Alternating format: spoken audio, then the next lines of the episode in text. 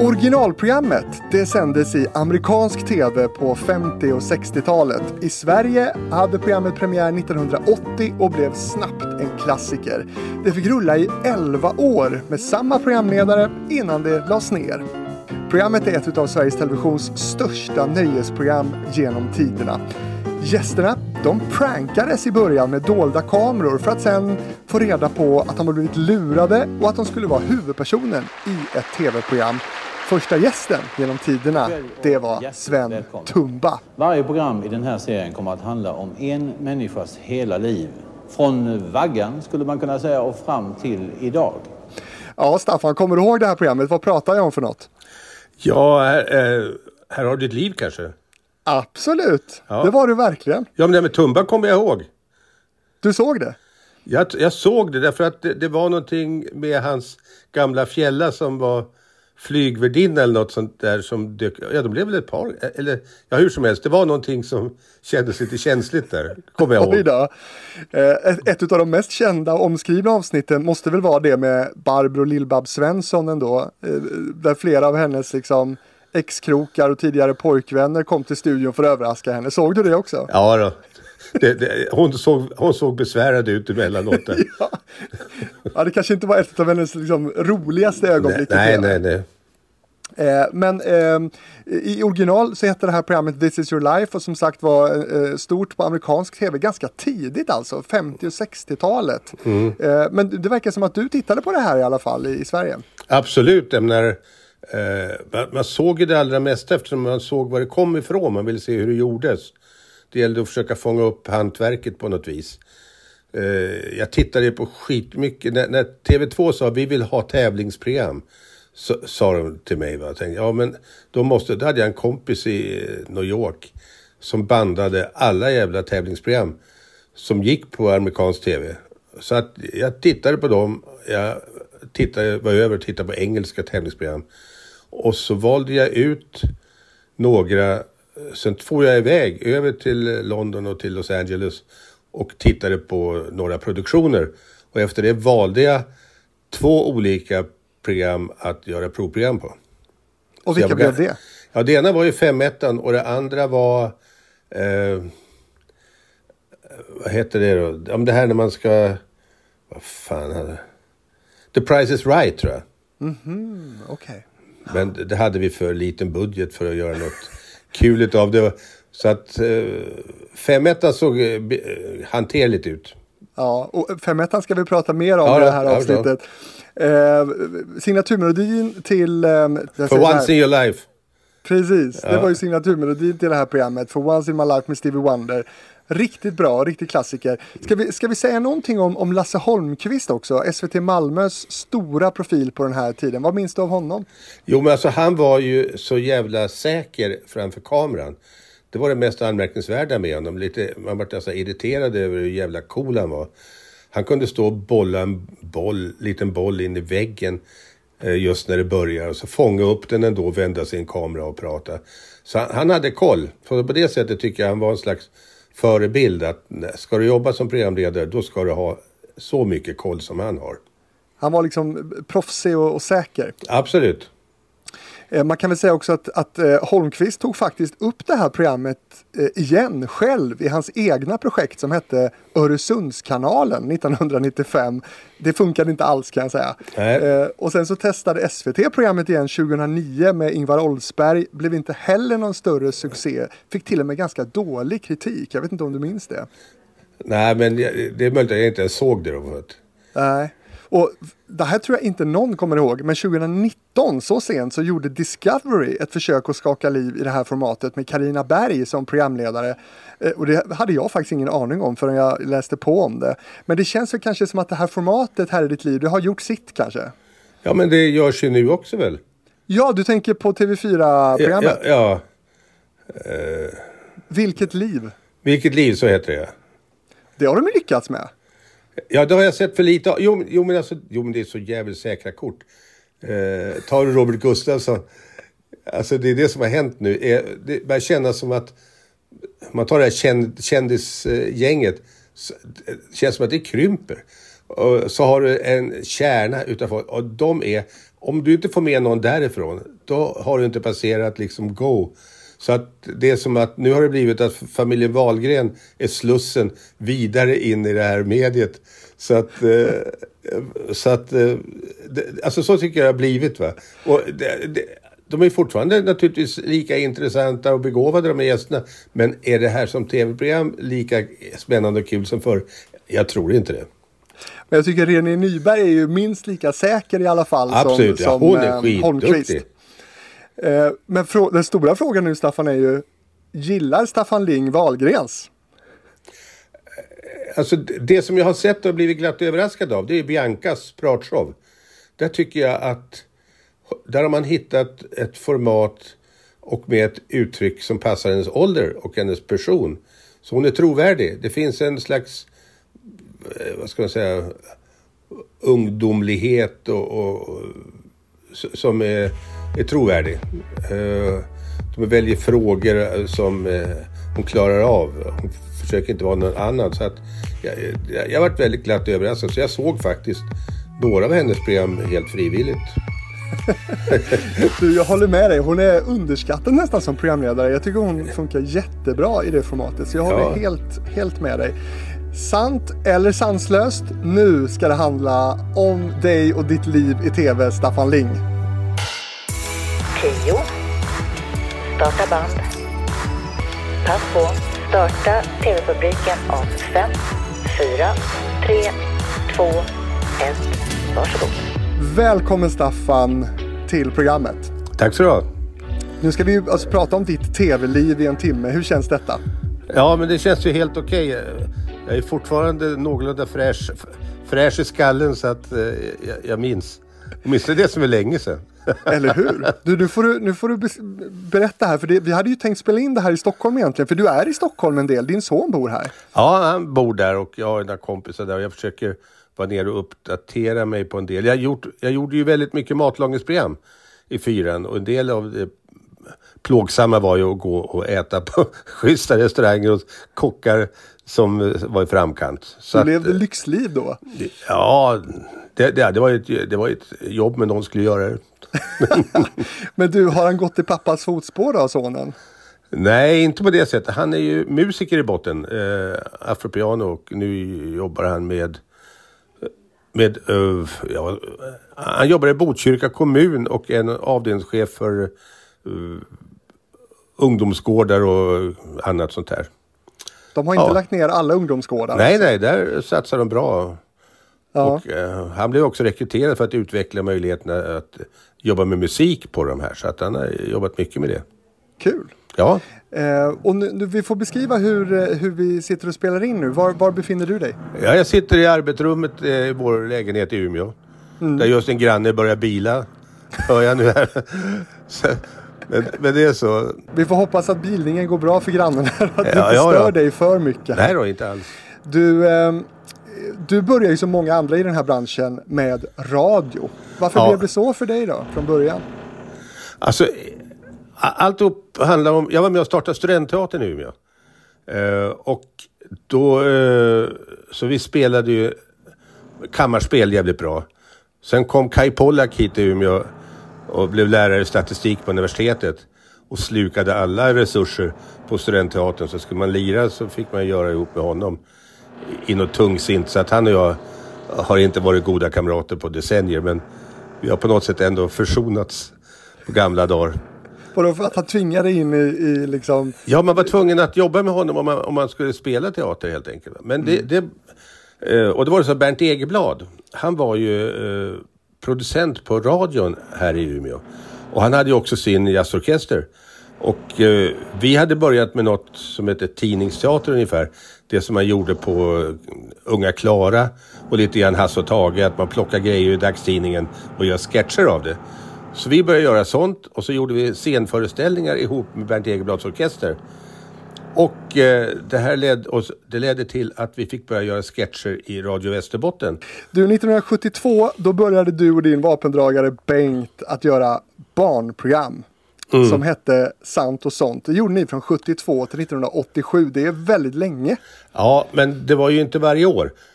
Vi, vi, första programmet gick på nyårsafton 72. Och sen gjorde vi väl en fem, sex program om året ett par, tre år. Och det som hände sen, som också betydde mycket, det var att man bestämde sig för på TV2 att man skulle börja reprissända program klockan sju på sommaren. Och då satte man in, på, då hade jag gjort kanske 15 program. Och så satte de in oss i, förstår ju, tre veckor. Jag tänkte det här är ju döden. Alltså folk vill, kommer kräkas på oss. Men det blev tvärtom så att vi, vi slog igenom på något vis. Så att då började jag titta på, kan vi göra något annat också på den här konstellationen? Så då började jag titta på andra typer av program också. Så att vi gjorde sant och sånt, gjorde uppehåll ett bra tag. Tänkte ja men vi kanske försöker runda av då och få upp 100 program. Så att, eh, så ungefär. Det är ganska mycket, Ja, det man ändå säga. Eh, och nu idag så lever det här programmet faktiskt kvar i TV-huset i Stockholm där det finns ett konferensrum som heter just Sant och sånt. Ja, vad bra. Visste du det? Nej, Kul ju! Ja absolut. Att det lever kvar på något sätt. Eh, I det här programmet som har blivit lite kultförklarat, det här var innan min tid ska jag säga. Ja. Eh, så förklarade ni då hur olika saker fungerade genom att göra liksom massa experiment. Eh, men hur kom ni på namnet Sant och sånt? Ja du, men det där är... Alltså, bakgrunden är den att jag hade sett ett program när TV2 var nytt med Per Ragnar och Gösta Ekman som hette Experimentlek. Eh, och där de skulle förklara en del praktiska saker i livet. Där Per Ragnar fick vara den här som kunde förnuftig och Gösta han fick då vara det vuxna barnet som gjorde vad han ville. Och i ett program där, då hade de, de jobbade i en jävligt liten studio. Och då hade de tagit in en sån här räddningslotte från en Finlandsfärja som stod mot väggen där inne. Och så pratade de om hur det fungerade. Och så går Gösta Ekman och drar i utlösaren till den där. Och den där flotten var ju större än studion. Så att den vek ut så åt alla håll, tryckte upp kamerorna mot väggarna. Så här. Och jag tänkte, men det där är TV. Så att den idé som jag hade haft, att Bengt som då, jag hade haft med ett par sketcher och eh, tyckte var, han var jävligt duktig på att göra karaktärer. Så jag tänkte han skulle få vara någon 200-årig alkemist på någon dammig vind och göra roliga experiment. Men så kom jag på, nej men fan Anna, när vi började jobba med det där så upptäckte vi att vi hade väldigt lätt att klappa in poäng på varandras upplägg utan att vi behövde lägga upp så att säga. Så då gjorde jag om det till ett program där han och jag skulle göra, jobba ihop och sen Sant, sanslöst, nej, eh, Sant och sånt är, är ju, eh, ja men det är en slags musikalitet i det så att Ja. det är väl bara det. Det här är ju en annan tid. Det är 70-tal. Det fanns liksom eh, väldigt I- få kanaler. En i- eller en- två till och med bara. Ja, två, En just bara det. kanske? Nej, nej, nej, två. Den började 69. Den andra. 69 började ja. två. Ja, precis. Eh, hur var liksom reaktionerna och genomslaget på den här tiden skulle du säga? Ja, men alltså, det, om man jobbade ute i distrikten som Umeå, då fick man ju jävligt lite uppmärksamhet från början. Det skrevs ju ingenting i riksmedia. Jag vet första gången det skrevs någonting om mig, då var det någon från en veckotidning som skrev upp och intervjuade mig. Så eh, när det där kom i tryck så stod det som rubrik eh, Även kommunister kan vara roliga. Ja, men var det sant? Ja, jag var ju jag var trotskist, jag var inte kommunist. Och, och rolig tydligen då. Så att, Ja. Nej, men hur som helst så att... Eh, och sen är det också som här i Umeå att man är som inget märkvärdigt. Så att eh, folk... Det var mina barn faktiskt som började, men fan vad folk glor efter det. Vilket jag inte tänkte på när man gick där. Utan det var mer när man var någon annanstans. Så var det mycket mer uppmärksamhet. Då hade folk sett det så att säga. Och sen kom det ju tittarsiffror och uppskattades. Det låg ju jävligt högt. Kan man säga att Umeå har hållit dig nere på, på marken så att säga? Ja. Du har inte blivit stöddig? Nej, men det tror jag och det är också någon slags Umeåanda som jag inte är säker på att jag gillar därför att det är väldigt många duktiga musiker från den här stan och många bra band.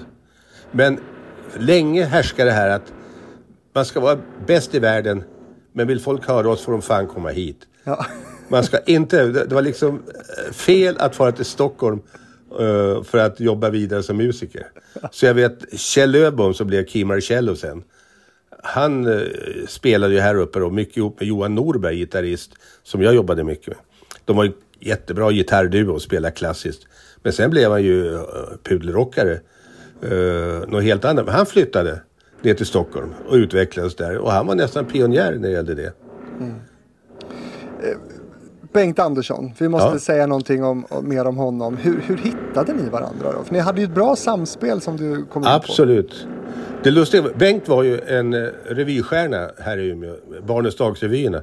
Men det visste jag ju bara därför att jag hade sett honom på en bild. För att vi som var i studentteatern, vi var ju seriösa. Vi spelade ju eh, i Unesco-pjäser och så. så att, eh, utan det var på min första reportageresa faktiskt för ungdomsradion. I bil med en ljudtekniker mellan Vilhelmina och Storuman. På kvällen vid halv åtta så var det någon på radion som sjöng duett med Sara Vaughan och sände direkt från eh, eh, Hotell Gästis i Hallsbränna. Eh, han sände från coast to coast, från Täfteå till Skellefteå. Och, och, och han var så klockren liksom i, i det han gjorde. Så alltså, jag sa, vem är det här? Och då sa ljudteknikern, men vet du inte, det är Bengt Andersson. John Skake Show hette det. Så att jag hade inte en aning om det. Men då eh, luskade jag rätt på honom och sen jobbade jag med honom i några sketcher. Han var kanon. Och, och sen visade det sig att ja, vi hade väldigt lätt att eh, bygga vidare. Vi hade humor som... eh, ja, vi, tyckte, vi hade roligt ihop helt enkelt. Ja. Hur nära blev ni? Ja, vi umgicks ju inte privat egentligen. Det var ju ändå olika generationer. Och hans fru var inte så förtjust i. Jag vet att när jag var hem dit för att vi skulle göra en ny serie, vi hade bara gjort en serie. Och, så, och hon frågade då, Maj heter hon, hon lever fortfarande. Eh, ja, vad vill du nu då ungefär? Jo, men det, det, ja, det har ju gått så bra så att jag tänkte att vi skulle göra fler program, Bengt och jag. Ja, men herregud. Han, han som är så gammal, så då hade han just fyllt 60. Men, men hon var lite kärv hon sa att Bengt tyckte hon skulle kö, köpa en ny bil. Då sa men, men herregud, vi som ska dö snart. Och det är väl 30 år sedan. Hon är snart, hon är snart 100. Men gud, har du någon kontakt med henne idag? Nej. Nej, det har jag inte. Eh, nej. Du var inte poppis där. Jo, alltså, men- vi umgicks ju inte på det sättet. Jag var där och fika ibland och när han fyllde år och så, man hejade. Men, men inte mer än så. Det var liksom en annan tid det också. Liksom. Ja, visst. Kärv var ordet va? Absolut. Ja, eh, Bengt han, han dog 2007 och han blev 85 år gammal. Eh, hur, hur tog du att, att han, hans bortgång? Ja, han blev ju... Alltså först ett tag, när just Bengt var i 60-årsåldern eller drygt. Då hade han lite dödsångest. Jag tror att han var orolig för att... Eh, så ett tag så, eh, han ville inte jobba vidare. Men vi fick ju upp förfrågningar om, och jag skrev manus till att göra föredragsgig. Jag, nej, nej, jag vill inte göra det mer och de, de tycker inte om oss längre och sådär. Så att han kunde så att... Eh, men så fick han som, när jag då frågade Hasse Burman som var ju musiker med Charlie Norman och andra som är här uppe från Umeå. Fråga honom om, om han ville hoppa in i en grej jag hade skrivit på, på ett stort företagsgig. Eh, så sa han ja, då sa jag det till Benke. Och då blev Benke eh, stressad. Då skulle han absolut vara med. Men då fick vi ändå ta Benkes gage. Det fick ju Hasse Burman för jag hade ju ändå skrivit fast honom i det. Och Benke fick istället en snöslunga som gage. För det, för det hade våran uppdragsgivare möjlighet att ge utanför gaget. Väldigt västerbottniskt. En Ja, visst. snöslunga som gage. Det är inte alla som har fått kanske. Nej. Och första gången Benke körde den där, då hade han inte räknat med att han hade småsten under snön på sin gård. Så han smattrade rena kulkärven mot grannens ruta. Och då blev han så gen- Det gick inte sönder, men han blev ju utskälld. Och han blev så generad så att han, han körde aldrig den där snöslungan mer. Men, men, men även på, ni kom ju bra överens så, så att säga framför kamera och på scen och sådär. Men var ni alltid vänner och sams och eniga liksom under era år? Ja, det kan man säga. Alltså, ha- han var ju känslig Bengt för att eh, eftersom han förberedde sig så jävla väl.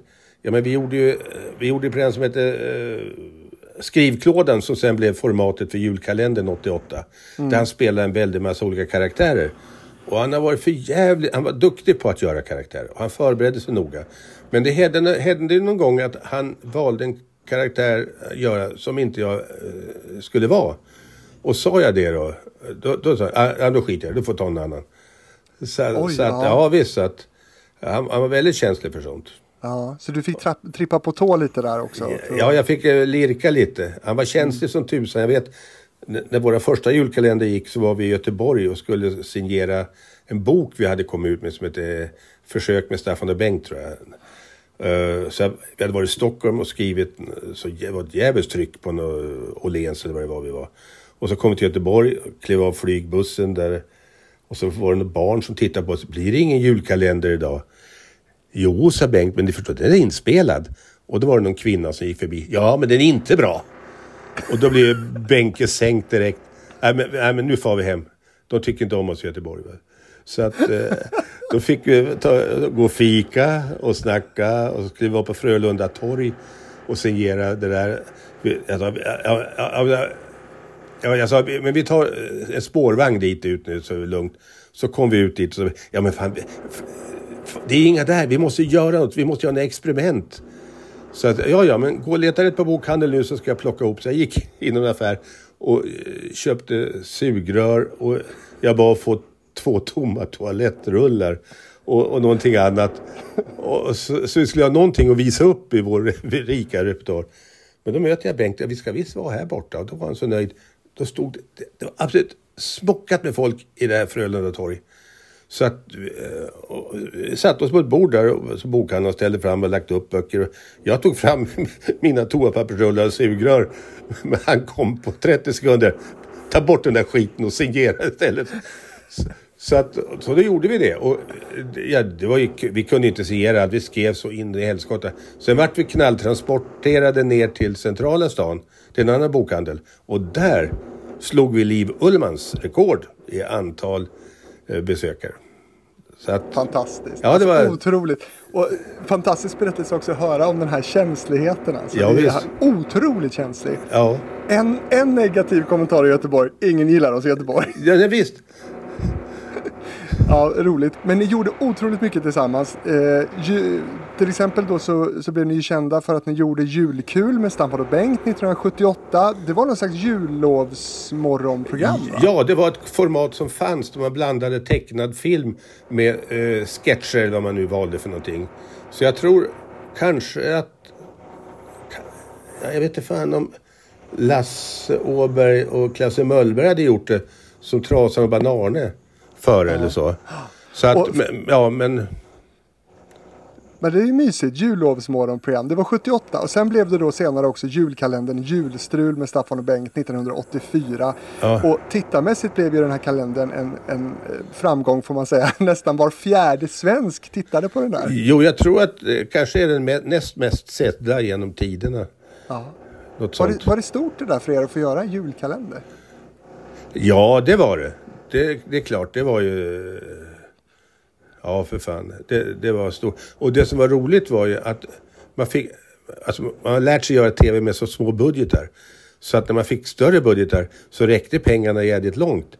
Därför att fortfarande så hade man ju alla sina genvägar. Man jobbade ihop med folk, man gjorde mycket själv. Eh, så att, och vi gjorde, den julkalendern var ju så mycket on location.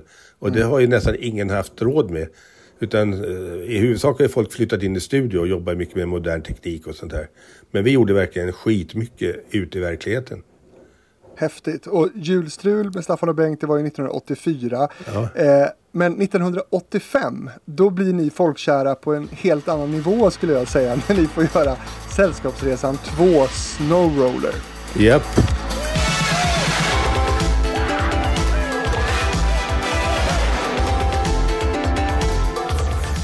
När drack du en vargtass senast? Ja du, det, det var länge sedan. Det, det alltså egentligen har jag inte druckit det sen man gjorde det på riktigt så att säga. När det var hemkört och det var ju rätt länge sedan man hade den typen av kontakter. Ja, när, när, när brände du hemma själv senast? Nej, jag, jag har ju inte gjort... Alltså vi var några som gjorde eget vin. Vi, vi köpte in oss på en druvlast från Italien. Så vi köpte 700-800 kilo och gjorde, eh, jag och och några grannar i Obbola utanför Umeå. Och det gick väldigt bra första året. Eh, faktiskt när det gällde alkoholhalt och eh, sötma och allt sånt där. Så att då blev vi lite övermodiga och tänkte vi, ska, vi måste simulera ekfatslagring. Så att då var vi på båtbyggeriet i Holmsund och tiggde en bit ekplanka. Och så skar vi spån ur den där och la ner i damejeangerna. Och det var en dålig idé. Därför att sen när vi stod och skulle provdricka det där så då fastnade ju tungan i gommen. Det var så jävla strävt. Det var omöjligt att dricka. Så att eh, någon skickade iväg det på destillering. Men eh, jag försökte vara uthållig. Jag använde det i matlagningen länge. Men eh, ja. Många grytor med den där Ja, ja. ekesmaken. ja, visst. Men, men det, ja, jag vet inte, håller folk på med sånt här längre? Det, det känns ju som att det är väldigt mycket godare och billigare att göra, bara köpa på systemet. Ja, det tror jag. Nej, jag känner inga som gör det längre. Nej, nej verkligen. Pappa höll väl på med det där i källaren också, kommer jag ihåg, när jag, från, min, från min barndom. Men nej, det blir nog inget bra. Eh, men det här med sällskapsresan, hur, hamnade i, hur hamnade ni i Snowroller? Jag trodde bara att det var Lasse som hade sett oss i, och kanske också Bosse Jonsson, producenten, sett våra program och sett att vi nådde en stor publik. Så jag tror nog att vi var en bra kommersiell tillgång. Så att eh, då får vi ner och då fick vi provfilma även när vi bytte roller. Eh, och det, det kändes ju inte lika kul, men det tyckte nog inte de heller. Så att det, det blev den här ordningen. Du blev var- Hedlund helt enkelt. Ja, just det. Hur ofta blir du påmind om den där insatsen? Ja, men hela tiden. Alltså, det, ja men senast, när var det nu då? Ja, men jag var ju på någon... Ja, men det var, ja, men jag var ju på någon middag. Ja, men det var bostadsrättsföreningen. Så var det någon som hela tiden refererade till Hedlund. Jag satt en bit bort och tänkte, men det här kan bli jobbigt. Ja, vad tycker Staffan Ling om det? Nej, men det där är ju i huvudsak positivt. Alltså jag har ju, eh, jag måste få berätta det för att det är jävligt roligt. När Modo blev svenska mästare i hockey igen då, eh, 2007. Och jag hade jobbat i flera år med företaget Modo och hållit i företagsaktiviteter, intervjuat eh, riskkapitalister och andra. Så att eh, jag blev också hedersmedlem i Modo, eh, klubben. Och fick tröja nummer 20 eh, själv. Så att när de skulle firas på torget i Övik, då var jag där för att hålla i firandet. Så där står jag då på en tillfällig scen, och så här flislastbil som var framkörd. Och Maud Olofsson var där, för hon är ju från Övikstrakten och modoit också. Och så kommer en lastbil packad med packade hockeyspelare. Alltså de hade ju festat sig kvällen före. Så där stod jag och skulle jag försöka intervjua några. Vet du vad? De, hade, de kunde ju inte stoppa ögonen i öppningarna i huvudet, de bara for vidare. En annan, flera av dem pratade tjeckiska bara. Va? och och eh, några hade jag jobbat med förut, fångade på fortet eller någonting sånt där. Men jag kände sen att eh, jag tror jag ställde mig lite i sidan om ett tag här. Så stod jag på scenen eh, och mm, Maud Olofsson stod där också. Så hade hon ju två Säpo-vakter med sig. Och så någon annan konferencier som var fram började skandera med publiken då. Modo Hockey, Sveriges bästa. Modo Hockey, Sveriges bästa. Och då lutar sig ena Säpo-killen in mot mig och säger, de får säga vad fan de vill. Staffan och Bengt, finns inga större.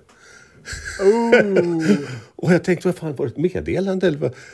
och, och, och, och sen, det här berättade jag sen något år senare vid någon stor middag på universitetet som jag höll i. Och Maud Olofsson var där. Och så berättade han en anekdot. Då ställer sig killen upp bredvid henne. Det var Säpovakten. Han har flyttat upp. Till, eh, så han, då bodde han uppe i Umeå eh, efter att han hade varit livvakt åt henne. Då. Kanske på grund av Staffan och Bengt. Rent Vem vet? Ja. Ja, men det var Eh, lite kul. Men vilken replik skulle du säga från den där eh, sällskapsresan har liksom satt sig bäst hos publiken? Vet du vad du har Hedlund? Taskig timing. Vet du vad du har, Hedlund? Nej. Taskig timing. Jättefint att få höra den. Tack Ja. så mycket för det. Kan inte du berätta om liksom, lite hur inspelningarna var av, av den här, de här klassiska scenerna du var med i där? Husvagnen och runt om i Alperna där. Berätta om hur det var där. Alltså det var ju det glassigaste jobb jag har haft någon gång. För det, vi gjorde ju det här i Verbier i Schweiz. Eh, Europas högsta traktamenten. Ett bra gage. Och så höll de oss med säsongkort överallt. På sportcentret och backarna och hyrskidor, you name it. Och sen, eh, jag var ju nere tror jag nästan en månad och jobbade bara var tredje dag. Så jag åkte ju jättemycket skidor. Så det var jätteroligt. Men du, det har blivit dyrt där i Schweiz du. Ja, exakt. Däremot de där scenerna med husvagnen. Det, det gjorde vi ju i något, någon jävla bunker i ett fäste till någon sån här kabinbana i Verbier. Så det var ju inget charmigt just där vi var. Eh, Men det var ju ändamålsenligt att jobba i.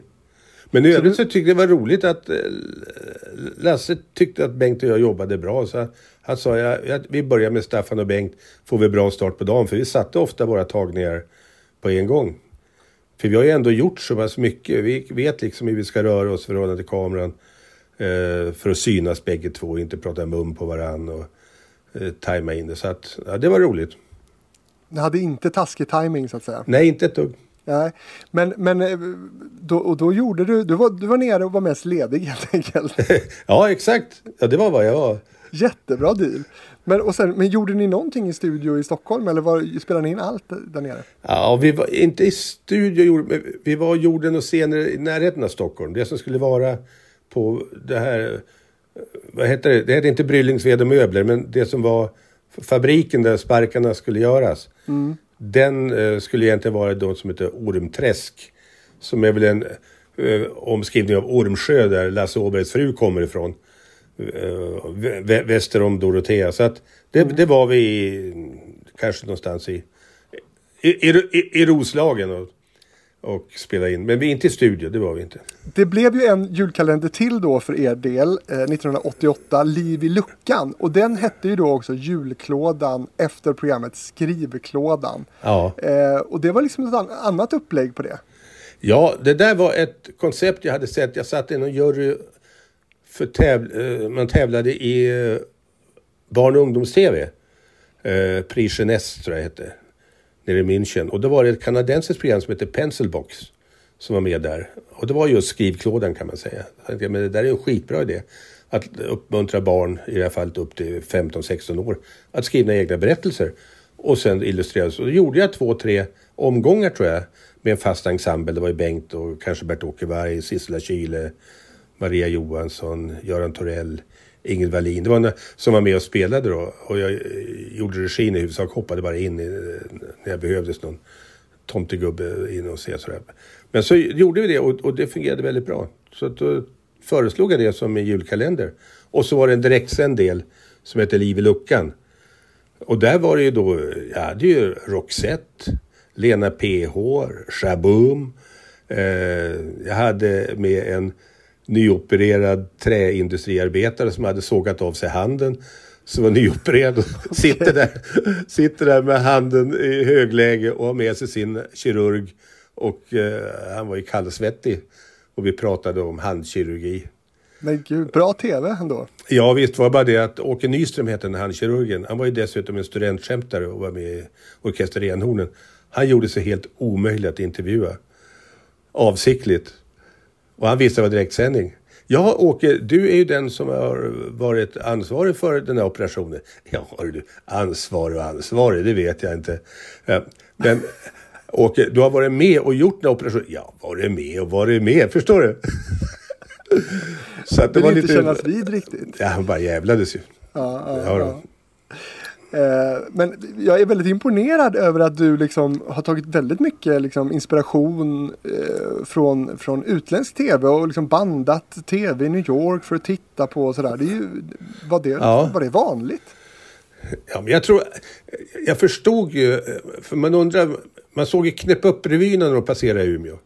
Och man tänkte, vad, f- vad fan får de allt ifrån? Och sen läste man någonstans, ja men Povel Ramel och de de var ju ute och reste. De får ju eh, till, London och de får till USA och titta.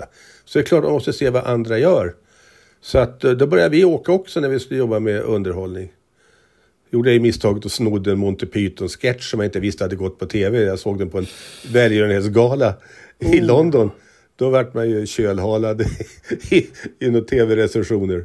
Ja, men, Men- det här pågår ju fortfarande. Jag vet Edvard af Sillén, eh, han blir också kritiserad ibland för att ha inspirerats lite väl mycket av, av, eh, av eh, redan sända sketcher och, och shower Ja, och, sådär, och galor.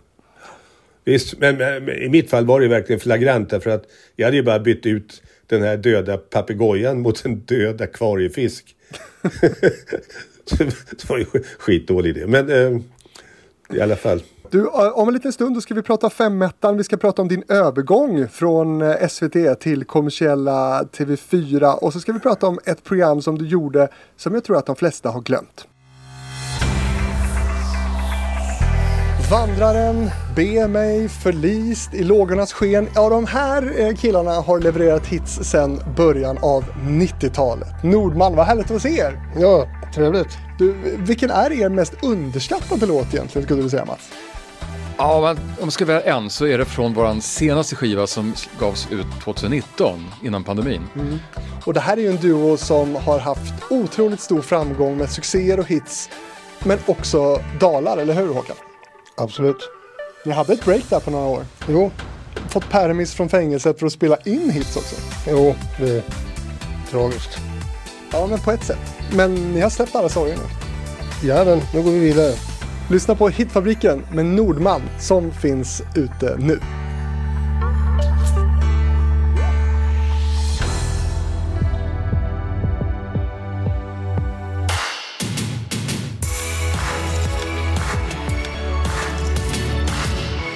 Men det här är TV-fabriken den här veckan med en eh, riktig TV-legendar, Staffan Ling.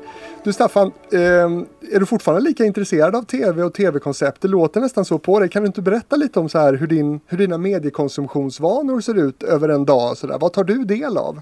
Ja, men det är mycket som har ändrats. Alltså, eh, jag påverkas ju mycket av att det finns så mycket strömma, strömmade tjänster. Eh, och det här som jag tittat på bara för att veta vad det var och se hantverket när det gäller de här eh, ja, men, tävlingsprogrammen av olika slag. Det är ju inget eh, jag ser eh, av eget intresse riktigt. Eh, ja, det jag har tittat på några gånger det är Alla mot alla för att eh, hustrun tittar på det rätt regelbundet. Jag, jag tycker att det, eh, det, det, är en, det är en bra utveckling men det är ja, det är li, lite för jobbigt att höra på. Är det så? Eh, Gi- ja. gill- Gillar du Filip och Fredrik? Ja, men jag tycker programmet eh, funkar. Jag kan inte säga att jag gillar Filip och Fredrik. Jag gillade inte deras start som par. Jag tyckte att de var väldigt okänsliga när de eh, skulle intervjua det man kallar för kufar och egna. De trampade över eh, där. Sånt retar mig något djävulskt. Och så är jag långsint så att eh, har jag väl sneat så är det svårt att rätta till. Men programmet gillar du i alla fall. Men när sätter du på tvn på dagen då? Är, är du med från morgonen eller? Nej, alltså jag ser ju, jag har ju några grejer. Jag, jag, men det gör jag samtidigt som något annat. Men jag, jag gillar att se polisens biljakter i England. Och det gör jag mest därför att jag gillar polisernas civiliserade till, tillstånd, tilltal även till buset. Alltså att, att eh, det är roligt att se att det går att uppfatta som en del av ett civiliserat samhälle. Så det ser jag. Och sen så eh, ser jag även en del, ja, när de renoverar slott i Frankrike. Lite grann, men det är mest för att intressera Frankrike. Eh, Jag ser mycket Frankrike bara för att få miljö hur mycket som helst. Eh, Grannen kanske också tittar på det. Slutat att bila nu va? Eller? Ja, jag har inte hört något på länge. Ja, skönt. Ja, nej, men sen så gillar jag ju eh, engelska dramaserier. Eh, det tycker jag är väldigt bra. Och så mycket film, kommer jag ihåg. Men mycket sport.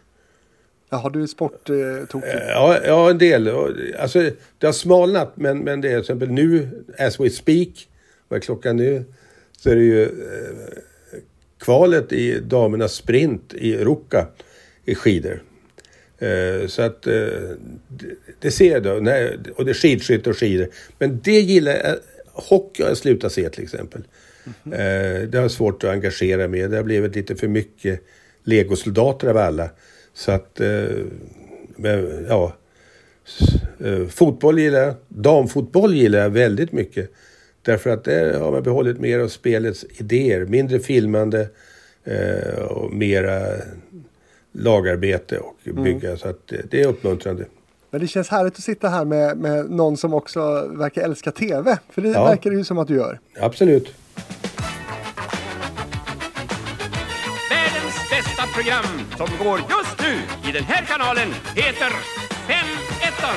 Och trädgårdsmästaren i det här drivhuset heter eh, Staffan Ling. Mitt första minne av dig Staffan, förutom då eh, Snowroller och Sällskapsresan, det är ju 5 Det såg jag som barn, det sändes från 83 till 94, en riktig långkörare. För de som missade 5 vad var det för program? Det var ett program där eh, två så kallade vanliga människor blev utvalda att tävla mot varann.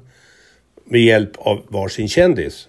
Ja, det, var stora namn. Det var Bert-Åke Varg och eh, Gunilla Åkesson och Laila Westersund och Stellan Sundahl och Bosse Parnevik. Jajamän. Uh, jag tror att Sven Wollter kan ha varit med också. Ja. Men, ja, men, men, men det, byggde, byggde på att de här vanliga människorna så här, skulle komma på ett ord med hjälp utav sin kändis. Och samma kunde vara fem ord. Och de där fem orden skulle leda fram till ett, eh, ett gemensamt... Ett huvudord. Ja, till exempel hänger slak under fars hals. Slips. Så va. Ja, men och, jag tänkte testa dig här nu. Vi ska leka ja, okay. lite femettan nu. Ja, Okej. Okay. Är du redo? Ja, ja. Okej. Okay. Mattkantsdoft. Franska. Fransos. Alltså fransos, ja ja. um, Djävulbostadsaktig.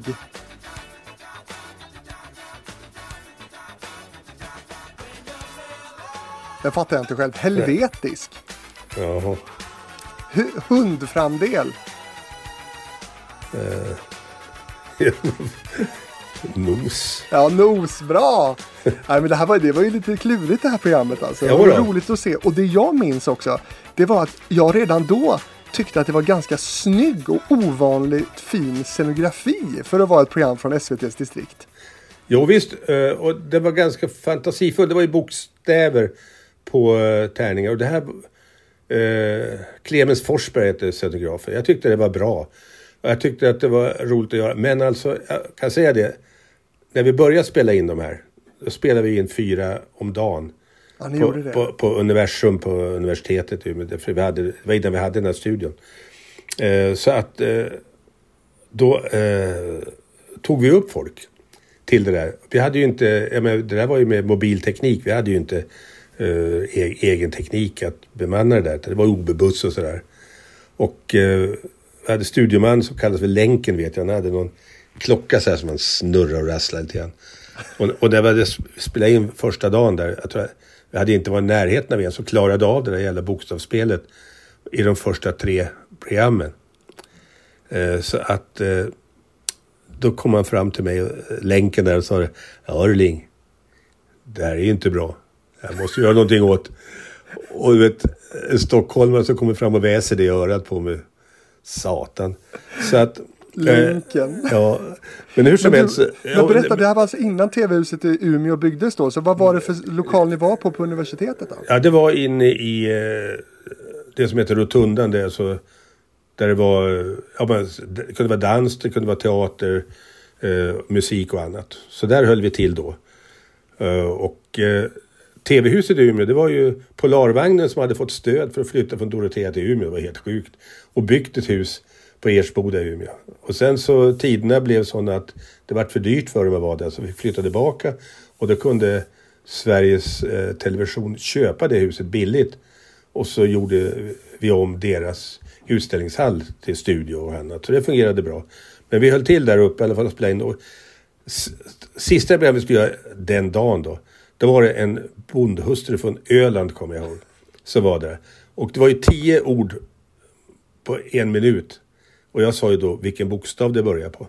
Och sista ordet var Ö. Alltså ordet var Ö. Det började på Ö. Och fram dit hade vi kommit.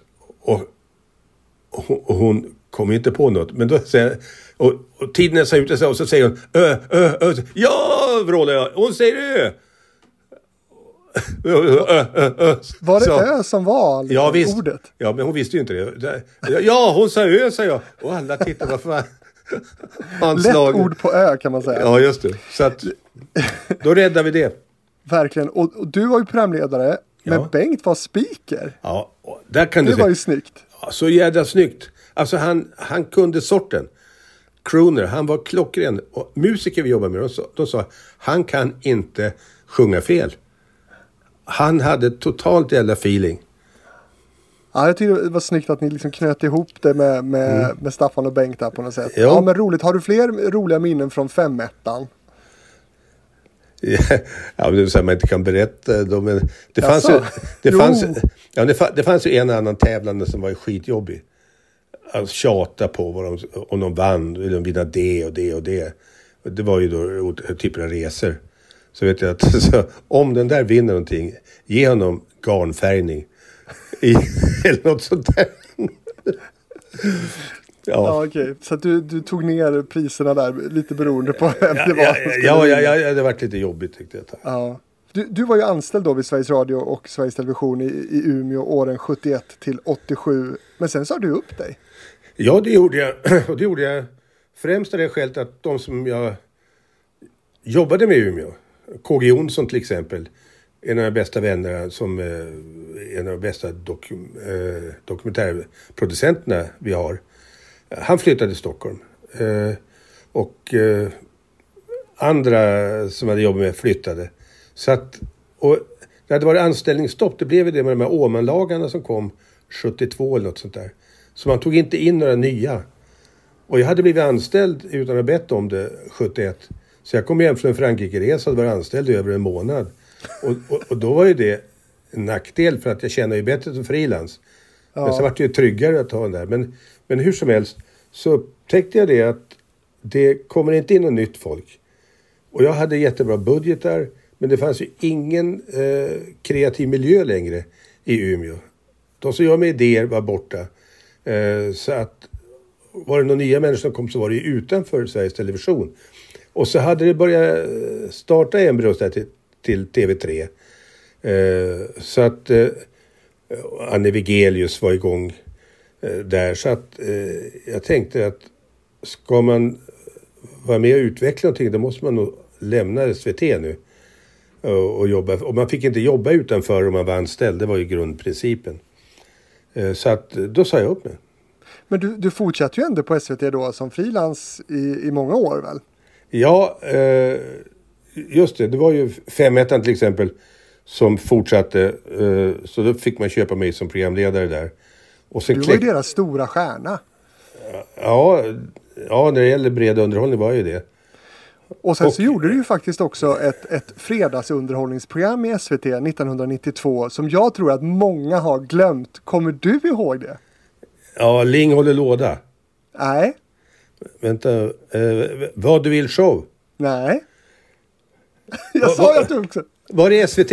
Ja, det var det. 92. Och det var inte sommarprogram? Det hette Ring Ling. Ja, det ja!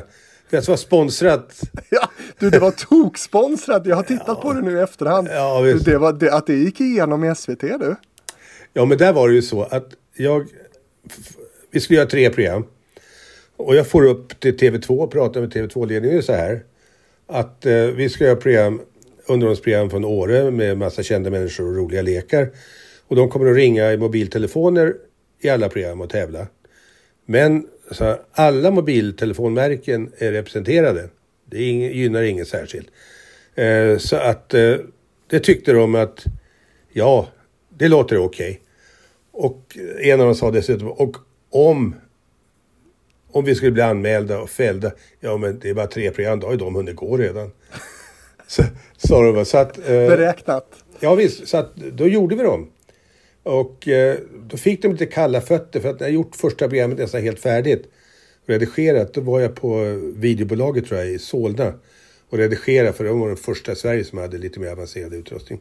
Så får jag upp med en kopia på det vi hade gjort utav det första programmet och visade då en av eh, cheferna där uppe på TV2. Så, så här, ja, ja, vi måste få titta på det här. Så fick de behålla den där ett tag. Så hörde de inte av sig på ett tag så att jag ringde. Vad tycker ni? Ja, vi kan inte sända det där.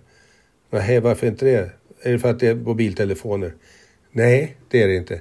Utan det är märket på kläderna som funktionärerna har. Ja, men så det där är ju billigt av er. det där är ju funktionärerna som Åre har i alla tävlingar. Det har ju inte med vår produktion att göra. Det har ju med de som jobbar med alla skidtävlingar i Åre att göra. Ja, men vi kan inte ha det. Okej, så, så, att, så att om jag kan sudda bort de där loggorna, kan ni sända då? Ja, absolut. Och då var jag ju på videobolaget. Eh, så att jag visade, så här, kan ni sudda eh, de här? Ja visst, så, det kan vi göra.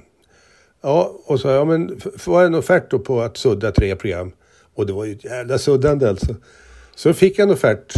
Eh, så sa jag det till eh, byrån som vi jobbade åt. Att, eh, men då, så la jag på en del faktiskt. Jag tyckte att vi ändå gjorde, var duktiga. Så att de gick ju till sin finansiär då som var ju Telia. Det var ju de egentligen som ville se det. Men det såg inte så ut. För det fanns ju ingen konkurrens riktigt på det sättet. Va? Så att de hostade upp de pengar som behövdes och så suddade de. Och Vad kostade det då? Kom du ihåg det? Ja, men jag kommer ihåg, ja det kan ha kostat kanske... Ja... Ja men säg att det kostar kanske 100 000 per program. Vilket var rätt mycket pengar då, 92 eller vad. Men när de hade suttit och suddat eh, ett bra tag, då ringer de från videobolaget och sa Du, visst var det per program vi sa? Nej, vad fan, det kostade tror jag 180 000 per, per program. Så att, eh, visst var det per program vi sa? Nej. Eh, så, alltihop skulle vi få för de här pengarna. Och då... Eh, så att då... Ja, de börjar fuska lite så det börjar se ut som att man suddar med ett skitigt, skitig kautschuk. men, ja. men, men, men det här programmet Ring Ling eh, från Åre, det var ju du både programledare och producent för, eller hur? Ja, Ling och Company producerade det hela. Ja, men det här skulle du haft koll på egentligen innan?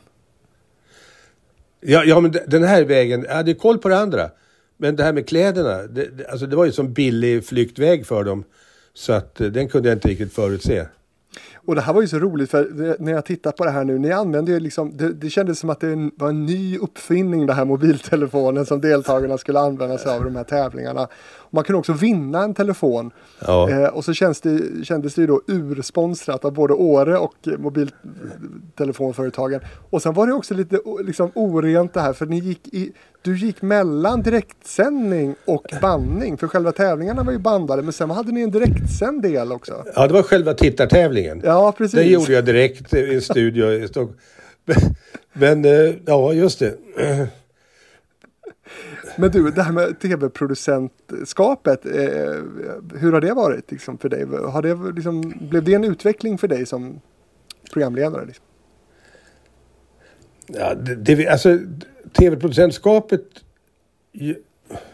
Grejen var i Umeå fick man göra allting från början. Så att eh, det fanns ju inga eh, att ta som programledare. Det fanns inga professionella skådisar i Umeå eh, och så vidare. Utan man fick göra allting med eh, själv eller med folk man kände och hade jobbat med. Och vi hade mm. små budgetar. Så att, eh, men vi var förjävligt på att göra tillräckligt bra mm. för lite pengar. Så att när SVT nere i Stockholm gick över till färg-tv. Då eh, tog vi deras svartvita utrustning gratis. Då fick vi ju studioutrustning, visserligen svartvit. Men det var ju fortfarande så att alla hade ju inte färg-tv än. Så att det räckte för oss ja. ett bra tag. Så att, eh, men jag tror att producentskapet och just att man jobbar med manus, regi, skådespelare.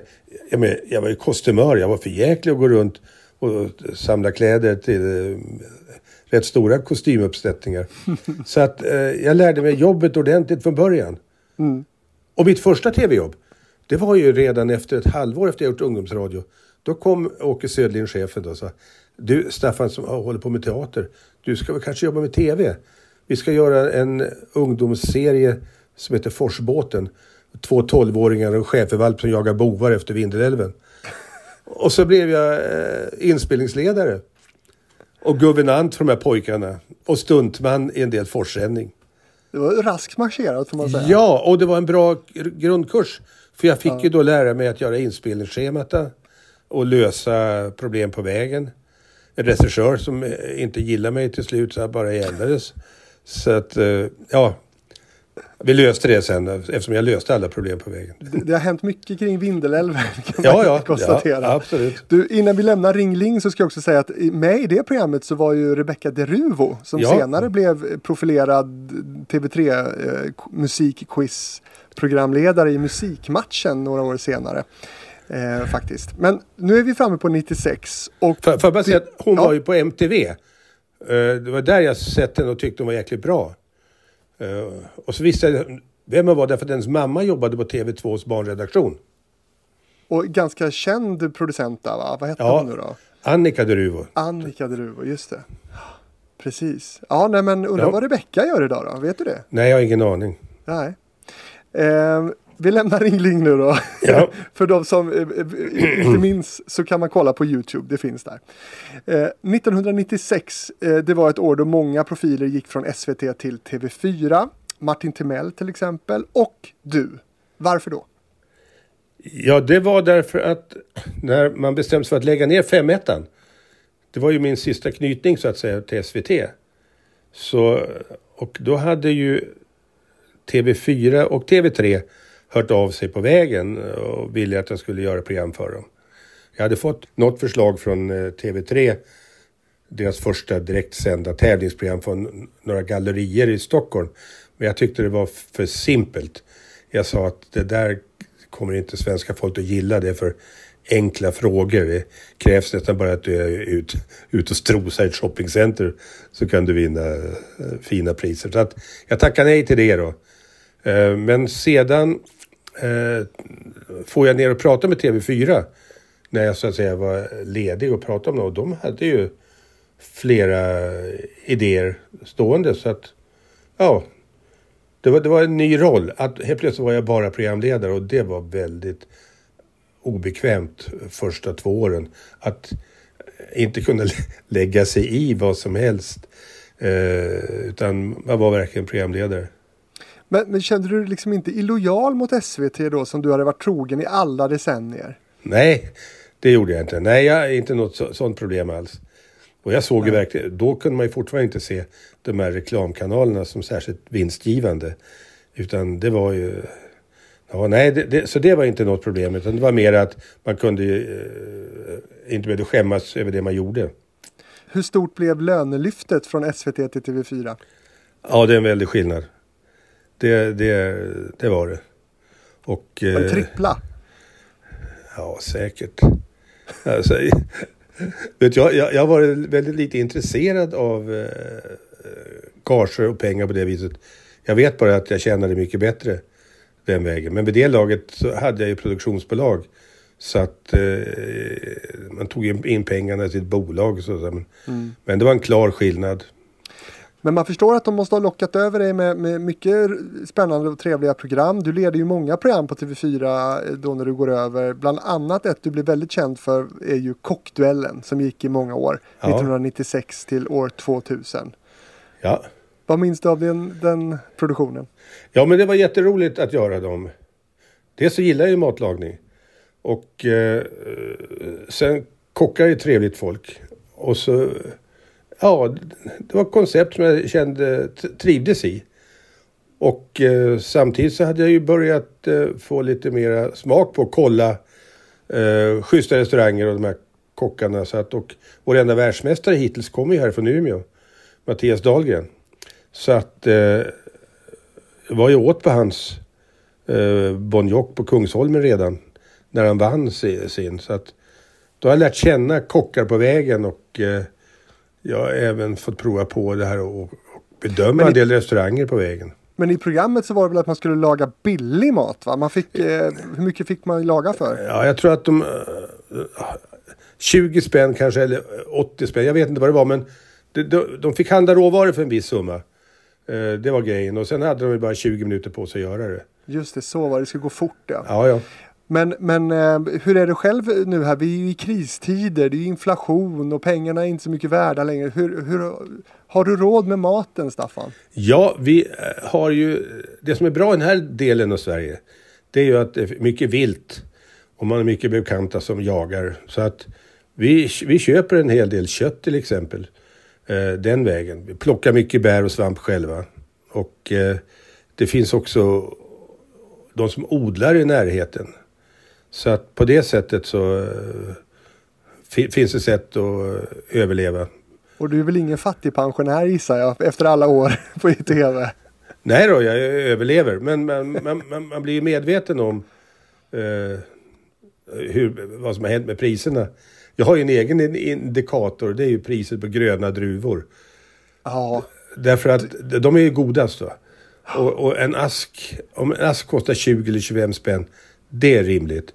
Men nu är de ibland uppe i 55. ja. Det är inte Det är klokt. helt galet alltså. Ja, Ja, just druvor håller, håller jag ofta koll på också. Ja. Eh, ja mycket märkligt. Eh, innan vi lämnar kockduellen då. Eh, TV4 tog ju tillbaka kockduellen 2008. Kommer du ihåg vem som var programledare då? Ja, men var det inte någon kille som jobbade med aktionsprogram? Ja, Peder Lam Ja, just var det. Men du, kockduellen som sagt många år. Var spelade ni in det någonstans då? Ja, det var i Stockholm. Eh, TV4-studio. Ja, det var det. Ja. Du, ett annat program som du har gjort som jag tror att kanske att många har glömt. Det eh, ska vi prata om nu. 1997 så startade SVT långköraren Så ska det låta med Peter Harrison. Som blev något av en, en, en dundersuccé. Året efter, 1998, så var du och Martin Timell programledare ihop med Tina Leijonberg för en, en ganska lik musikunderhållning som hette En gång till. Kommer du ihåg det? ja, och jag kom på det namnet. Gjorde du det? Ja, Och jag satt i publiken någon gång där, kommer jag ihåg. För ni, ni spelade in i Studio 1 på SVT där. ja just det. Och det var ju mest körsångare i publiken tror jag. Ja, De det- skulle jag, vara med och sjunga. Ja, men jag sjöng inte i kör, men Nej, det var nej, kul. Det var, jag kom minns det som ett jävla drag på inspelningen. Alltså. absolut. Jag tyckte vi gjorde ett jävligt bra program. Eh, bra fart i det och så. Det gick ut på att ni varje program hade ett årtal som ni tävlade om musiken då för Ja. det året va? Precis. Och du och Martin Timell var liksom radarpar där. Har du någon kontakt med Martin idag? D- han, han har ju försvunnit in i... Skulle, han ringde här om året, men jag tror han fick ringde, eller ringde fel. Han har någon jurist som också heter Staffan. Så att, men, men, men annars, vi, vi, eh, men vi, eh, vi umgicks ju inte på det sättet, men vi, vi träffades ju när jag var nere och sådär. Så att... eh, Så jag har inte varit särskilt inblandad i det han eh, hamnade i. Nej. Så att det har jag kunnat lämna därhän. Men som sagt jag, jag har ingen kontakt med honom. Men, men har du också, eh, det sägs ju då liksom i branschen sådär att han skulle ha ett jävla humör och sådär. Var det någonting du märkte av också? Nej, inte när vi jobbade, men han kunde berätta saker själv. Han kunde ju snea, tvärsnea och djävulskt eh, på situationen. Jag tänkte, ja men det där var väl ändå överreagera. Men... Eh, jag Vad kunde det vara för situationer? Ja. Ja, men någon gång han, eh, så han tyckte det var någon busschaufför som hade varit för oförsiktig vid något övergångsställe där hans son kom med cykel. Då, då fick han en eh, djävulsk utskällning och jag tänkte, men det, det, var nästan väl mycket. men, eh, men blir man uppjagad så blir man. Ja, jag fattar. En gång till eh, fick bara en säsong faktiskt. Det är lite otippat. Ju... Ja, jag, jag tycker också att det var konstigt. Eh, och jag vet inte varför Nej. faktiskt. Men 1999, då blir du den första programledaren för Fyrans långkörare Parlamentet. Ja, Hur hamnar du där? ja en fråga. Ja. Att, Och du jag- tackar ja. Ja, jag hade, jag hade ju sett det i England. Och vi var över och tittade. och Jag gillar den engelska förlagen. Mm. Så att eh, det var kul att göra. och Det, så, Återigen så har du den här internationella blicken. ja, Det är Just din det. grej. Ja, men jag, men jag, jag konsumerar mycket tv på vägen. Jag tittar mycket på, på fransk tv också. Mm. Till exempel. Eh, Men du, varför blev det bara ett år i Parlamentet för dig då? Jag tror att, ja det kan vara flera orsaker, men eh, dels så tror jag att eh, från början, två stycken som var med då i den första serien eh, kom inte tillbaka. Och det var Lasse Eriksson och Peter Apelgren eh, från Göteborg. Och jag tror att de skilde sig från de andra genom att inte ha komma med förberedda saker. Utan de andra jobbar ju med karaktärer de hade med, som jag upplevde det. Att servera upplägg och, och det gjorde så att har man inte det så blir det ju lite luddigare i kanten. Det är inte lika solklart att piff, Där kom det en poäng. Va? Ja. Eh, Så att jag tror det spelar roll. Och jag tror också att man kanske tyckte jag var lagom spännande i den där rollen. Eh, Så Men du hade velat fortsätta? Absolut, det sa jag också. Men ett, ett problem omgång två, det var väl att då skulle inspelningarna kollidera med stadskampen som jag höll på med också. Men sen så var det nog så att de var glada över att ha någon annan. Mm. Och det blev Hans Rosenfeldt ju som tog över. Jajamän. och var i, i många år sedan. Och vi ska snart prata om stadskampen men, men eh, bara en reflektion här. Eh, du lämnade ju då liksom, i och med att du lämnade SVT då, eh, också SVT Studio i Umeå och jobbade mycket mer från Stockholm ju. Ja. Hur var det för dig? Ja, det var inget konstigt. Bo på hotell och, och... Alltså man jobbar effektivt. Så jag bodde väldigt många nätter på uh, Sergel Plaza. Det var ditt favorithotell eller? Ja, jag bodde där. När jag bodde där tror jag, 300 nätter så fick jag en morgonrock. Okej, så en av Sveriges största programledare fick morgonrock. Det var ju fantastiskt. Ja. De hade väl kunnat slå till med något lite häftigare kan man tycka. Men ja. ja, men det var en fin morgonrock. Eh, den största eh, produktionen som du gör på TV4 det är ju Stadskampen ändå får man väl ändå säga. Du och Sofia Wistam. Eh, det var ju en jättestor tv-produktion på somrarna i TV4. Eh, berätta, hur hamnade du där? Ja, återigen tror jag det var att eh, fyra hade vi köpt det där konceptet som är holländskt i original. Och eh, jag tittade på det i, som originalet var och tänkte ja men det där går väl att göra någonting roligt utav. Så att eh, det var lite kul att åka runt. Det är ju, ja. Det, var ett program som kunde samla st- städerna och tittarna på något vis. Ja. Så att eh, det var faktiskt roligt. Framförallt de två första åren var det roligt. Sedan så blev ju framförallt kidsen så medvetna om att det var direktsändning. Så det här som var en bra poäng med programmet var ju att folk kom med egna grejer.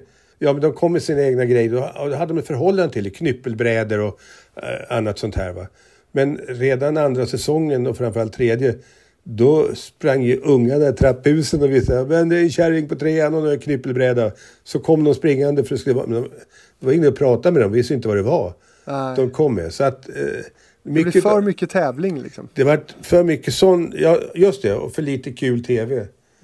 Och det var ju likadant, det var i Malmö så fick ju, eh, de skulle komma med någon, någonting, någon möbel av något slag. Och då Percy Nilsson där, han fick ju möbelhandlarna öppna butikerna. Men jag, jag tror att de vann inte ändå, vilket Percy Nilsson sa i slutet av programmet, ja det var i alla fall inte mitt fel. Men du, det var stora direktsändningar det här. Ja, Eh, visst. Och i ett format som du liksom inte riktigt hade gjort förut med sån stor liksom, livepublik på Stora torgen och sådär. Hur, hur var det där för dig? Nej men det är, det är bara skitroligt. Alltså jag har gjort, jag har gjort en hel del konferencier, programledarjobb och sånt eh, för mycket folk. Så att, eh, och det gillar jag. Ja, en, för att ta det, en jävligt bra upplevelse av det där. Ja. när Carola hade vunnit andra gången med Fångad av en stormvind. Då skulle de sjunga på Gröna Lund. Och jag skulle vara presentatör. Och hon skulle springa ut på någon, de hade byggt en kub framför eh, stora scenen. Och hon skulle komma ut och sjunga där. Och, så att, och det var 35 000, alltså skitmycket. Jag hade ju kunnat gått på huvudena så här. Och sen skulle jag ta en taxi direkt till flyget för att hinna hem. Så att jag presenterade henne eh, och lämnade över sångmicken när hon kom springande där. Och, och det, var, det var ju en sak, men grejen när jag kommer hem så undrar hustrun vad det varit. Då hade jag ju, det blåste ju en del va, så jag tryckte puff, puffskyddet in i min egen mun. Och det hade ju även Carola gjort när hon hade sjungit tidigare, så jag fick ju hennes lila läppstift över hela käften. Så att, ja, Så att du, du fick skylla allt på, på Carola. ja, vad sa frugan om detta? Köpte hon detta? ja det, och det gjorde hon. Margareta som du har varit gift med i 50 år. Ja, Det är ju helt fantastiskt. ja det är fantastiskt. Eh, Ska du säga någonting om vad hemligheten är? Ja, men det är nog bara att man eh, är öppen och har utrymme för varandra att utvecklas. Och eh, i botten måste man ju gilla varandra på något sätt. Och, och tv-vinkeln på Margareta blir ju då, hur har hon, hur har hon handskats med att vara, att vara gift då med en av Sveriges största tv-profiler i alla år? Ja, men jag tror i Umeå går det ju bra därför att det, man blir inte så uttittad. Nej, jag tror att eh, hon är rätt härdad. Sen har hon också varit med i ett par småroller sådär så att... Eh, nej, men jag tror, att, jag tror inte hon har haft något problem med det. Kan, kan det inte vara problematiskt att vara gift med någon som är så pass publik som du har varit ändå? Ja, jag, jag tror att det där är vad man gör utav det. Alltså en, en, en del har ett sånt uppenbart behov av att vara igenkända och uppmärksammade. Mm. Och då jobbar man ju på det och det tror jag är, kan konkurrera med andra förhållanden. Men eh, om man inte på det sättet upplevelseknarkare och så... Nej, det, det ska inte vara något problem. Nej. Sofia Wistam, ska vi säga någonting om henne? Ni blev ju liksom också ett radarpar där under, under många ja. somrar. Hur var det att jobba med henne? Ja, kanon. Jag, tycker, jag gillar henne. Hon är eh, rak och orädd eh, och eh, gillar utmaningar. Så att det var roligt. Och ni ledde ju det här programmet då mellan 97 och 2001 en mm. guldålder får man också säga för, för TV4. Det var ju Sveriges största tv-kanal då. Eh, och som sagt ett otroligt engagemang i, städerna ni besökte och sådär. Och vill man höra mer om Stadskampen och mycket annat som har med Sofia Wistams liv i tv att göra. Då kan man lyssna på TV-fabriken nummer 34. Då hon gästade.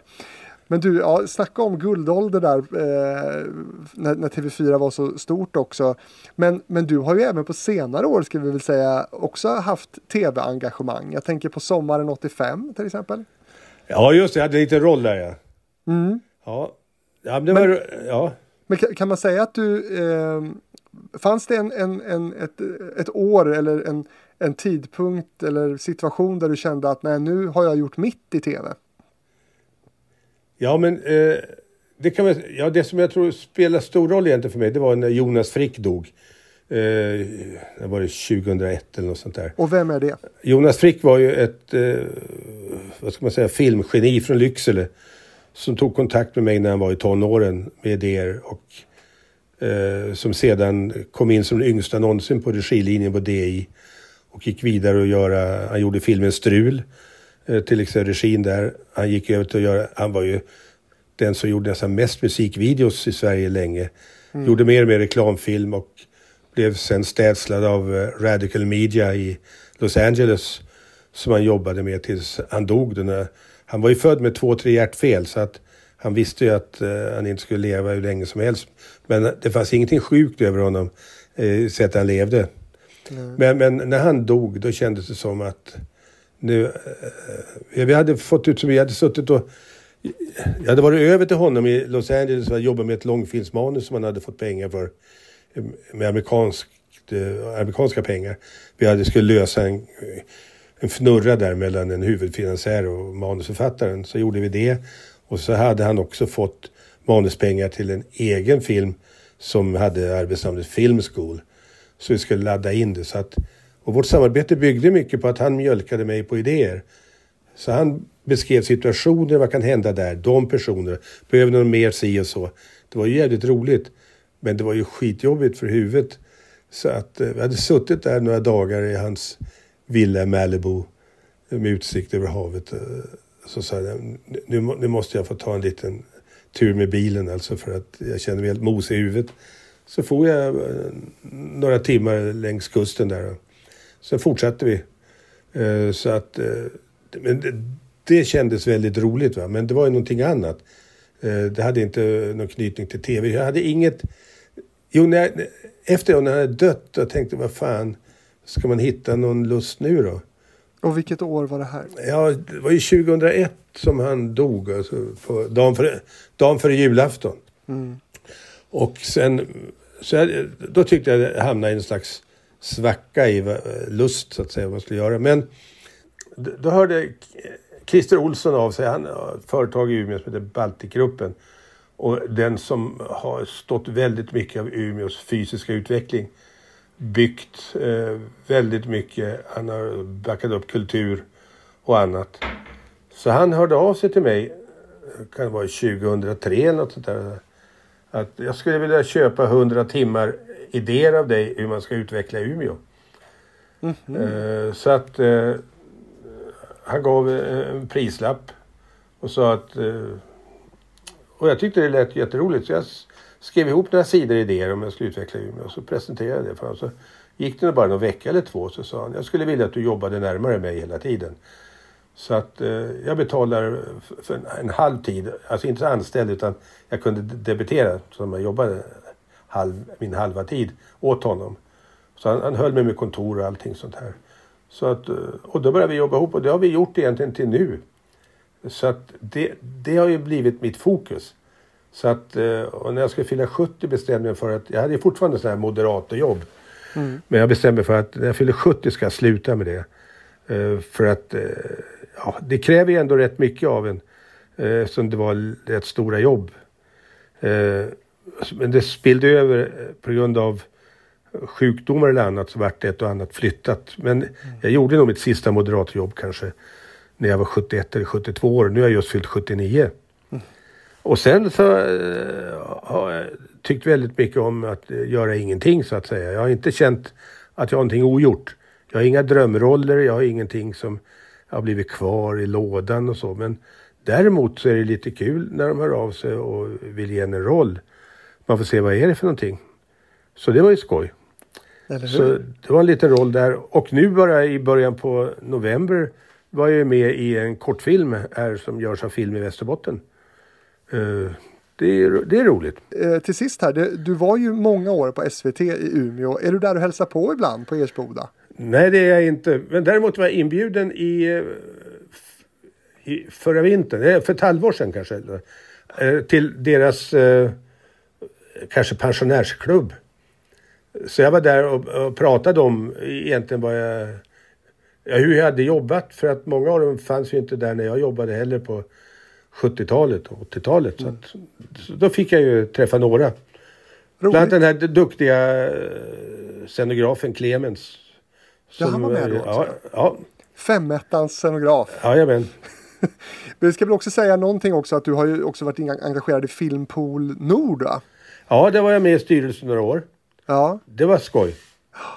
så att det, men varför är det viktigt att film och tv även görs från Norrbotten och Västerbotten och de delarna av landet skulle du säga?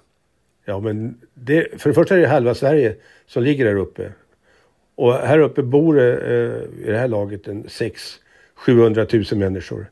Och mycket utav, eh, vad ska jag säga, det kreativa arbetet inom kultursektorn eh, frodas och växer i den mylla som kan se karg ut på ytan, men som inte är det. Vi har några av de största författarna. Vi har kompositörer, vi har jättebra popband, vi har eh, målare och så vidare. Det är ett jävligt bra klimat här uppe för kultur. Så att eh, det är naturligt. Det är också bra söka- klimat. Det är också bra klimat om man gillar kyla. Ja, men det är inte så kallt som man tror. Nej, det är faktiskt. inte det. Nej då, det är kallare tycker jag i Göteborg. Ja, där det är råare ja. Ja visst, vi har en torrare eh, kyla här så att nej, kylan är inte något problem. Nej. Du Staffan, eh, så väldigt roligt att du ville vara med och prata om ditt liv i tv här nu. Hur, hur var den här upplevelsen för dig? Det var roligt. Det är, det är roligt att gå down memory lane med någon som är förberedd. Absolut. Är det någonting som jag borde ha frågat dig nu som jag, som jag inte har gjort tycker du? Har vi missat något? Nej, egentligen inte. Det, det, förut var från början var det väldigt mycket snack om radikaliseringen av programledare på Sveriges Television. Att det var så vänster och så vidare. Ja, Eh, du var väl det? Ja, ja jag var, men eh, visst. Men det var ju som naturligt på något sätt att vara det. I den här Men var det bra? Ja, tycker jag. Varför? Därför att i det så ingick ju en del av den fria inställningen till eh, överhet till exempel. Eh, att eh, lagar och regler ska tas under omprövning. Folk med upphöjda ställningar har inte nödvändigtvis en högre talan och en högre rang. Utan allting ska nagelfara. Så att eh, det tycker jag. Ja, det är bra. Eller det, är det bra? Det vet jag inte. Det kanske var bra då. nu är det väl ändå, hade det väl inte varit så bra om man hade haft en så uttalad radikaliserad liksom eh, SVT-kår, eller? Nej, men det, det, där sitter mera ihop med hur det ser ut i samhället. Alltså då var ju... Eh, det var enklare att läsa höger och vänster. Det fanns ju det man skulle kunna kalla för ideologier på bägge kanterna. Nu är det jädrigt svårt att hitta igen. Utan nu är det lite mera det man kallar realpolitik. Eh, köp och sälj. Så att eh, på det sättet är det ju inte lika kontroversiellt. Nu slarvar man med uttrycken. Jag tycker att ideologisk debatt är helt borta. Eh, och det tycker jag är synd därför att det är ändå ideologierna är ju grund fundamenten för hur man utvecklar idéer, tankemönster och så vidare. Är du engagerad politiskt någonting? Nej, det kan jag inte säga. Jag bryr mig, jag bryr mig men jag är inte engagerad. Men vad röstar du på idag då? Ja, men jag, jag stöttar ju fortfarande eh, trotskisterna men här samarbetar de ju med V i Umeå. Mm. Och Jonas Sjöstedt är ju här från Umeå. Och det är ju eh, en politiker som jag respekterar. Så att eh, därför har det varit lätt att rösta på V med honom som partiledare. Staffan Ling, eh, jag ska bara säga till, till de som lyssnar på det här att eh, vill man kontakta mig då gör man det på fabrikspost.gmail.com och man kan också gå in och följa TV-fabriken på till exempel Facebook och Instagram. Eh, Staffan Ling, stort tack för att jag fick eh, ta din tid och fick prata TV med en sådan TV-legendar som dig själv. Okay, tack så du ha. Vad roligt att prata med dig. Om vi går ner i svart